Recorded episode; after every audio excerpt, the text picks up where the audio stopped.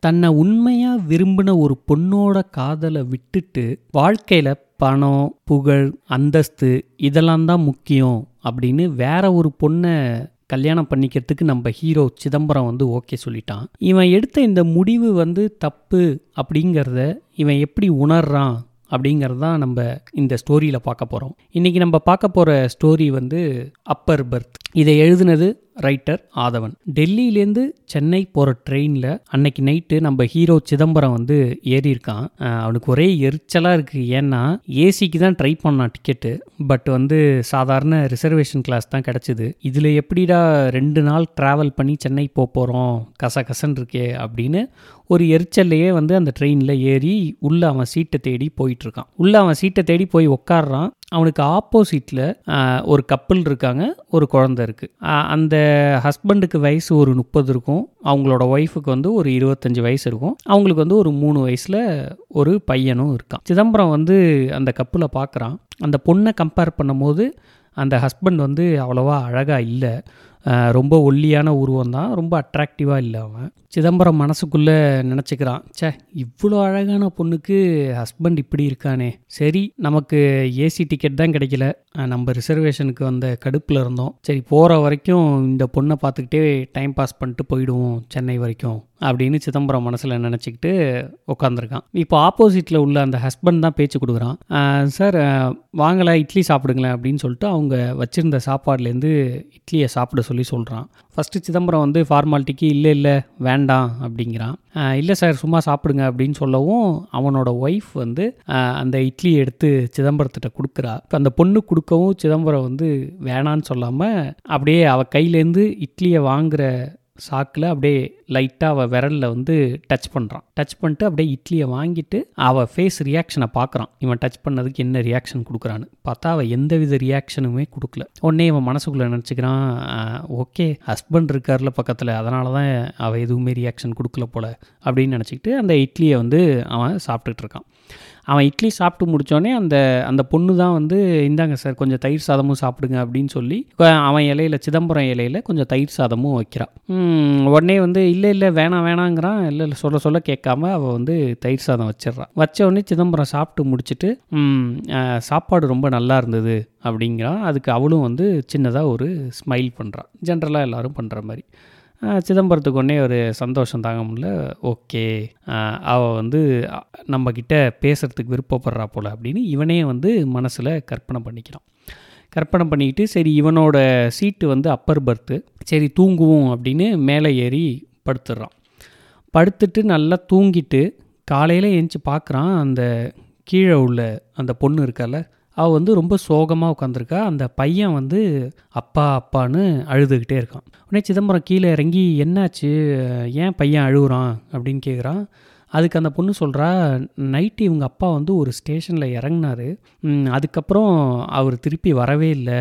ஒருவேளை ட்ரெயினை வந்து தவற விட்டுட்டார் போல்.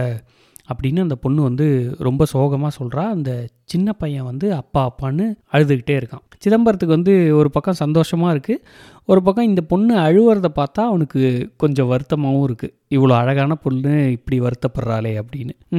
சரி இவன் சொல்கிறான் இல்லை அவர் வேறு கம்பார்ட்மெண்ட் ஏதாவது மாறி ஏறி இருப்பார் கண்டிப்பாக வந்துடுவார் நீங்கள் ஒன்றும் ஃபீல் பண்ணாதீங்க.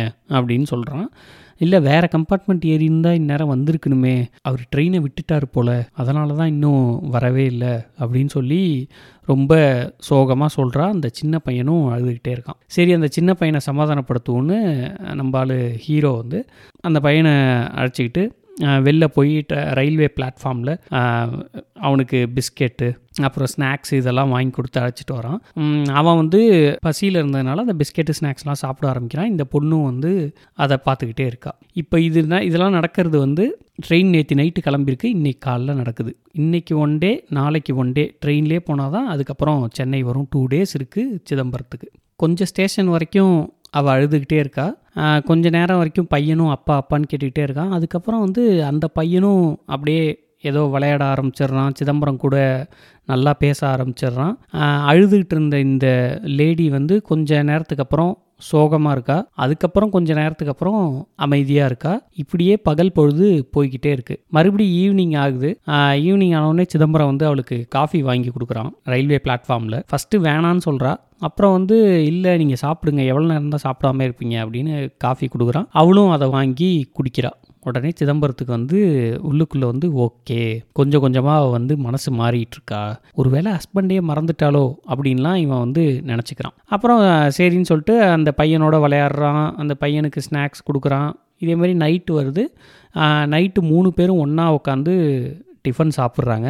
சாப்பிடும் போது வந்து அந்த பையனை வந்து ரைம்ஸ் சொல்ல சொல்லி அவள் சொல்கிறா அந்த பையன் ரைம்ஸ் சொல்கிறான் அவன் விட்டு போனதை வந்து இந்த இந்த பொண்ணு வந்து எடுத்து கொடுக்குறா. அப்படியே ரொம்ப கேஷுவலாக பேச ஆரம்பிச்சிட்டாங்க. இப்போ அந்த இப்போ வந்து அந்த ஒய்ஃபோட ஹஸ்பண்ட் காணா போனதையே அவள் வந்து சுத்தமாக மறந்து இவன் கூட பேசிக்கிட்டு இருக்கான்னு சிதம்பரம் நினச்சிக்கிறான். அதே மாதிரி தான் அவளும் அதை வந்து ஹஸ்பண்ட் காணா போனதையே மறந்துட்டு ரொம்ப ஹாப்பியாக மூணு பேரும் உட்காந்து சாப்பிட்டுக்கிட்டு இருக்காங்க. சிதம்பரம் வந்து ஓகே அவள் வந்து சுத்தமாக அவனை மறந்துட்டா போல.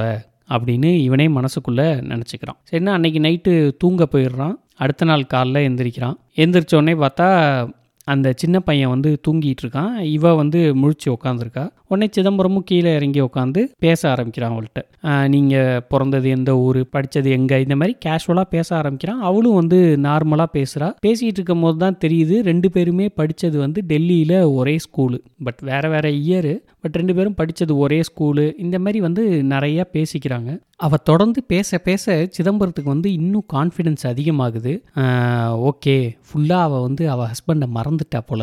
நம்ம இனிமேல் ஃபர்தராக ப்ரொசீட் பண்ணலாம். அப்படின்னு நினைக்கிறான். இன்னும் இன்னும் ஒன் டே தான் இருக்குது சென்னை போகிறதுக்கு அதுக்கப்புறம் அவ யாரோ நம்ம யாரோ இந்த சான்ஸை விட்டுறக்கூடாது. சீக்கிரம் சீக்கிரம் சீக்கிரம்னு அவன் மனசு சொல்லுது. அந்த டயத்தில் தான் வந்து ட்ரெயின் வந்து ஒரு குகைக்குள்ளே போகுது. டக்குன்னு ஒரு நிமிஷம் வந்து ஃபுல்லாக ட்ரெயின் ஃபுல்லாக இருட்டாயிடுது. சிதம்பரத்துக்கு வந்து ஒரே படபடன்னு இருக்குது டக்குன்னு அந்த குகையை விட்டு ட்ரெயின் வெளில வந்துருச்சு. இப்போ ஒன்று அவளோட ரியாக்ஷன் என்ன அப்படின்னு சிதம்பரம் அவள் ஃபேஸை பார்க்குறான். அவள் ஃபேஸில் ஒரு ரியாக்ஷனும் இல்லை. அவள் எப்போதும் போல் நார்மலாக தான் இருக்கா. சிதம்பரத்துக்கு வந்து இந்த ரூட்டில் அடிக்கடி ட்ரெயினில் போயிட்டு வந்ததுனால மறுபடியும் அடுத்த குகை எப்போ வருங்கிறது அவனுக்கு தெரியும். உடனே இவன் என்ன நினைக்கிறான்? அடுத்த குகை வரும்போது நம்ம இந்த சான்ஸை விட்டுறவே கூடாது. அவளுக்கும் ஓகே தான் போல அப்படின்னு மனசில் நினைக்கிறான். அதே டயத்தில் அடுத்த குகை வருது. கொகைக்குள்ளே ட்ரெயின் போகுது. டக்குன்னு சிதம்பரம் வந்து அவளை கட்டி பிடிச்சிடுறான். கட்டி பிடிச்சோடனே ஒரு நிமிஷம் அவளுக்கு வந்து எதுவுமே புரியல.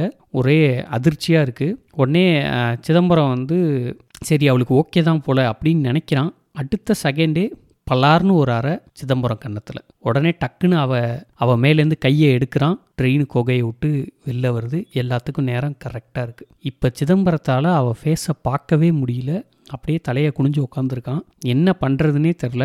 உடனே இந்த சீட்டை விட்டு எந்திரிச்சு வெளில போய் ட்ரெயினோட வாசலில் நின்றுட்டு ஒரு சிகரெட் எடுத்து பற்ற வச்சு ஊத ஆரம்பிக்கிறான். சிகரெட் பிடிச்சிக்கிட்டே சிதம்பரம் யோசித்து பார்க்குறான் டெல்லியில் நம்ம இது வரைக்கும் எத்தனை பொண்ணை டேட் பண்ணியிருப்போம் அதில் யாராவது இந்த இடத்துல இருந்திருந்தா இதே மாதிரி ரிஜெக்ட் பண்ணியிருப்பாங்களா இந்த பொண்ணு எப்படி அவனை தட்டி விட்டா கட்டி பிடிச்சோன்னே அதேமாரி யாராவது ரிஜெக்ட் பண்ணியிருப்பாங்களா இவன் டேட் பண்ண பொண்ணுங்கள்ல அப்படின்னு யோசிச்சு பார்க்குறான் எல்லாருமே அக்செப்ட் தான் பண்ணியிருப்பாங்க ஆனால் ஒரே ஒரு பொண்ணை தவிர அந்த பொண்ணு பேர் வந்து அபர்ணா. அந்த அபர்ணாங்கிற பொண்ணு இவன் ஆஃபீஸ்க்கு பக்கத்து ஆஃபீஸில் தான் வேலை பார்த்தா. லஞ்ச் டைமில் ரெண்டு பேரும் ஒன்றா தான் போய் சாப்பிடுவாங்க. ஸோ அப்படியே ரெண்டு பேருக்குள்ள நட்பு வளர்ந்தது. அதுக்கப்புறம் கொஞ்ச நாள் கழித்து ரெண்டு பேருக்குமே ஒருத்தருக்கு ஒருத்தரை பிடிச்சிருந்தது. அதுவும் அபர்ணா இவனை வந்து ரொம்பவே லைக் பண்ணான் இவன் ஹாலிடேஸ்லாம் அவங்க அபர்ணா வீட்டுக்கு தான் போவான். அங்கே தான் போய் சாப்பிடுவான். அன்னைய டேவை ஃபுல்லாக அங்கே தான் ஸ்பெண்ட் பண்ணுவான். ஒரு கட்டத்தில் பார்த்தீங்கன்னா அபர்ணா வீட்டில் இவனை வந்து மாப்பிள்ளனே கூப்பிட ஆரம்பிச்சிட்டாங்க. ஏன்னா அவங்க வீட்லேயும் இவங்க ரெண்டு பேரும் நெருங்கி பழகிறத பார்த்து ரெண்டு பேரும் லவ் பண்ணுறாங்களோ அப்படின்னு தான் நினச்சிக்கிட்டு இருந்தாங்க. இவங்க ரெண்டு பேரும் காதலை வெளில சொல்லலையே ஒழிய அபர்ணாக்கும் இவனை ரொம்ப பிடிக்கும். இவனுக்கும் அபர்ணாவை ரொம்ப பிடிக்கும். ரெண்டு பேருமே ஒருத்தருக்கு ஒருத்தர் ரொம்ப அண்டர்ஸ்டாண்டிங்காக இருந்தாங்க. அந்த சமயத்தில் தான் இவன் வேலை பார்க்குற ஆஃபீஸ் ஓனரோட பொண்ணு கூட இவனுக்கு வந்து ஒரு பழக்கம் ஏற்படுது. அந்த பொண்ணு இவனை வந்து லவ் பண்ணுறா இப்போ இந்த ஆஃபீஸ் ஓனர் பொண்ணை நம்ம கல்யாணம் பண்ணிக்கிட்டா ஆப்வியஸாக ஆஃபீஸ் வந்து இவன் கைக்கு வந்துடும் இவன் அங்கே ஜஸ்ட் ஒரு கிளர்க்காக தான் வேலை பார்த்துக்கிட்டு இருந்தான். இப்போ இந்த பொண்ணை கல்யாணம் பண்ணிட்டா ஆஃபீஸ்க்கே ஓனர் ஆயிடலாம். சிதம்பரம் வந்து யோசிக்கிறான் நமக்கு வந்து இந்தமாரி இந்த அபர்ணா மாதிரி ஒரு பொண்ணை கல்யாணம் பண்ணால் நம்ம வந்து லைஃப் ஃபுல்லாக இதேமாரி ஒரு ஆர்டினரி மேனாக இருந்து அப்படியே நம்ம லைஃப் முடிஞ்சிடும் ஆனால் இந்த சைடு நம்ம ஆஃபீஸ் ஓனர் பொண்ணை கல்யாணம் பண்ணால் நமக்கு என்னென்னலாம் கிடைக்கும் அப்படிங்கிறத இமேஜின் பண்ணி பார்க்குறான் இமேஜின் பண்ணி பார்த்துட்டு இல்லை நமக்கு வந்து பணம் பேர் புகழ் இதெல்லாம் தான் முக்கியம். அபர்ணா மாதிரி எத்தனை பொண்ணுங்க வேணால் கிடைப்பாங்க.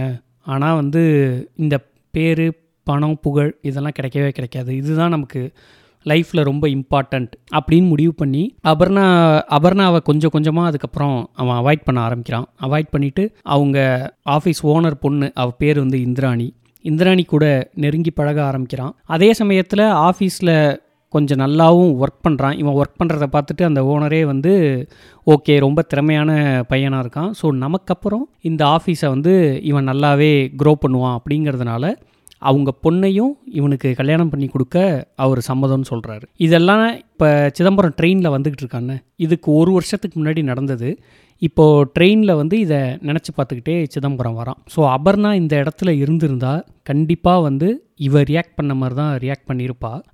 ஆனால் இந்த அளவுக்கு ஹார்ஷாக அவனை வந்து அடிச்சிருக்க மாட்டா.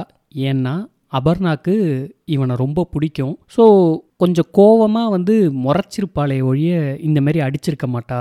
ஏன்னா சிதம்பரத்தை அபர்ணாக்கு அவ்வளோ பிடிக்கும். அதனால் கண்டிப்பாக வந்து அடிச்சிருக்க மாட்டாள் ஸோ இதெல்லாம் நினச்சிக்கிட்டே வந்து சிதம்பரம் வந்து அவன் சீட்லேயே வந்து மறுபடியும் உட்காடுறான் ஆனால் கொஞ்சம் கூட நிமிந்து அவனால் அவனுக்கு ஆப்போசிட்டில் இருந்த பொண்ணை திருப்பி பார்க்கவே முடியல. பார்க்குறதுக்கு ரொம்ப அவனுக்கு சங்கடமாகவே இருக்குது அந்த நேரத்தில் பார்த்தீங்கன்னா அந்த சின்ன பையன் ஒருத்தன் தானே அவன் வந்து இவனை இவனை வந்து தொந்தரவு பண்ணுறான் மாமா வாங்க விளையாட போகலாம் வாங்க விளையாட போகலாம் அப்படிங்கிறான். அப்புறம் அவன் கையில் இருக்கிற பாலை இவன் மேலே தூக்கி போடுறான். இது எதுக்குமே வந்து சிதம்பரம் ரியாக்டே பண்ணாமல் அப்படியே உக்காந்துருக்கான். ஸோ இவனோட அந்த கில்ட்டினஸை வந்து புரிஞ்சுக்கிட்டு அந்த ஆப்போசிட்டில் இருந்த கேர்ள் இவனை அடித்த அந்த பொண்ணு அவள் வந்து சொல்கிறா அவள் பையனை விடு மாமா ரொம்ப தொந்தரவு பண்ணாத நீ இங்கே வா அப்படின்னு சொல்லி அந்த சின்ன பையனை வந்து இழுத்து அவள் பக்கத்தில் உட்கார வைக்கிறா. சிதம்பரத்துக்கு அப்படியே ஒரு நிமிஷம் வந்து சுருக்குன்னு இருக்குது சே நம்ம ஒரே ஒரு நிமிஷத்தில் நம்ம மனசு தடுமாறினதில் எப்படி இவ்வளோ கீழ்த்தரமாக நம்ம நடந்துக்கிட்டோம்? அப்படின்னு நினச்சி பார்க்குறான் இதே இவன் ஒரு வருஷத்துக்கு முன்னாடி அதே ஆஃபீஸில் கிளர்க்காக இருந்தான். சாதாரண கிளர்க்காக இருக்கும் போது அபர்ணா கூட பழகிட்டு இருக்கும் போது அந்த சிதம்பரம் இப்போ இருந்திருந்தா இந்த மாதிரி ஒரு பொண்ணுக்கிட்ட தப்பாக நடந்திருப்பானா அப்படின்னு அவனை அவனே யோசித்து பார்த்துக்கிறான் ஒருவேளை நமக்கு காசு பணம் இதெல்லாம் வந்ததுக்கப்புறம் அவன் ஆஃபீஸில் நிறையா ப்ரமோஷன்லாம் வாங்கி இன்றைக்கி அவன் வந்து சேல்ஸ் டிபார்ட்மெண்ட்டில் ஒரு ஹெட்டாக இருக்கான். பணம் இருந்தால் எதை வேணால் விலைக்கு வாங்கிடலாம் அப்படிங்கிற ஒரு மைண்ட் செட் அவனுக்கு இந்த ஒரு வருஷத்தில் வந்திருந்தது. இப்போ தான் அவன் புரிஞ்சுக்கிட்டான் பணத்தால் வந்து எல்லாத்தையும் விலைக்கு வாங்கிட முடியாது. அதே மாதிரி இவன் பார்த்த பொண்ணுங்கள்லாம் வேணால் தப்பாக இருந்திருப்பாங்க. ஆனால் எல்லா பொண்ணுங்களும் அதே மாதிரி இருப்பாங்கன்னு நினைக்க முடியாது அப்படின்னு எல்லாத்தையுமே மனசில் நினச்சி பார்க்குறான் நினச்சி பார்த்துட்டு இப்படியே இருக்கான். அன்னைக்கு நைட்டு ரெண்டு பேருமே சாப்பிடல. இவனும் சாப்பிடல. அந்த ஆப்போசிட்டில் இருந்த பொண்ணும் சாப்பிடல. அதுக்கப்புறம் இவன் தூங்க போயிடுறான். பார்த்தா ஒரு மிட் நைட்டில் நடுவில் ஏந்திரிச்சு பார்க்குறான் அந்த பொண்ணு தூங்கவே இல்லை. ஆப்போசிட்டில் இருந்த பொண்ணு. அந்த சின்ன பையனும் தூங்கவே இல்லை. அவன் நெத்தியை தொட்டு தொட்டு பார்த்துட்டு இருக்கா.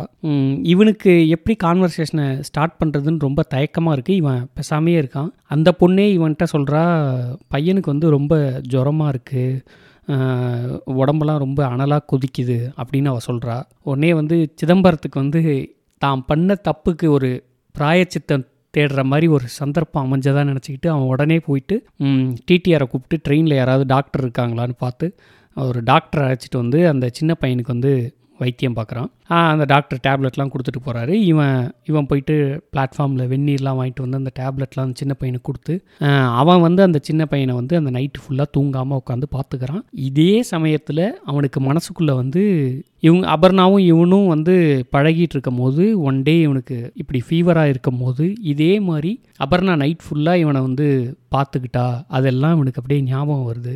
இதே மாதிரி இப்போ கல்யாணம் பண்ணிக்க போகிற இந்திராணி அப்படி பார்த்துப்பாளா அப்படிங்கிறதெல்லாமும் அவனுக்கு மனசுக்குள்ளே ஓடிக்கிட்டே இருக்குது விடியுது விடிஞ்சோடனே சென்னை சென்ட்ரல் வந்துருச்சு. வந்தோடனே அந்த ஆப்போசிட்டில் இருந்த பொண்ணும் அந்த பையனும் எதுவுமே இவன்கிட்ட சொல்லாமல் அந்த பையன் மட்டும் இவனை இவன்கிட்ட டாட்டா காமிச்சிட்டு இறங்கி போகிறான் இவ ஆப்போசிட்டில் உள்ளவ எதுவுமே சொல்லாமல் அவங்க ரெண்டு பேரும் போயிட்டு அவங்களுக்காக அவங்கள ரிசீவ் பண்ண வந்த ரிலேஷன் கூட போயிடுறாங்க. இவன் இறங்கி வரான். வரும்போது பார்த்தா இந்திராணி இவனுக்காக வெயிட் பண்ணிகிட்ருக்கா ஆனால் அவள் மட்டும் இல்லை அவள் கூட வந்து ஒருத்தனும் இருக்கான். இந்திராணி உடனே இன்ட்ரடியூஸ் பண்ணி வைக்கிறா.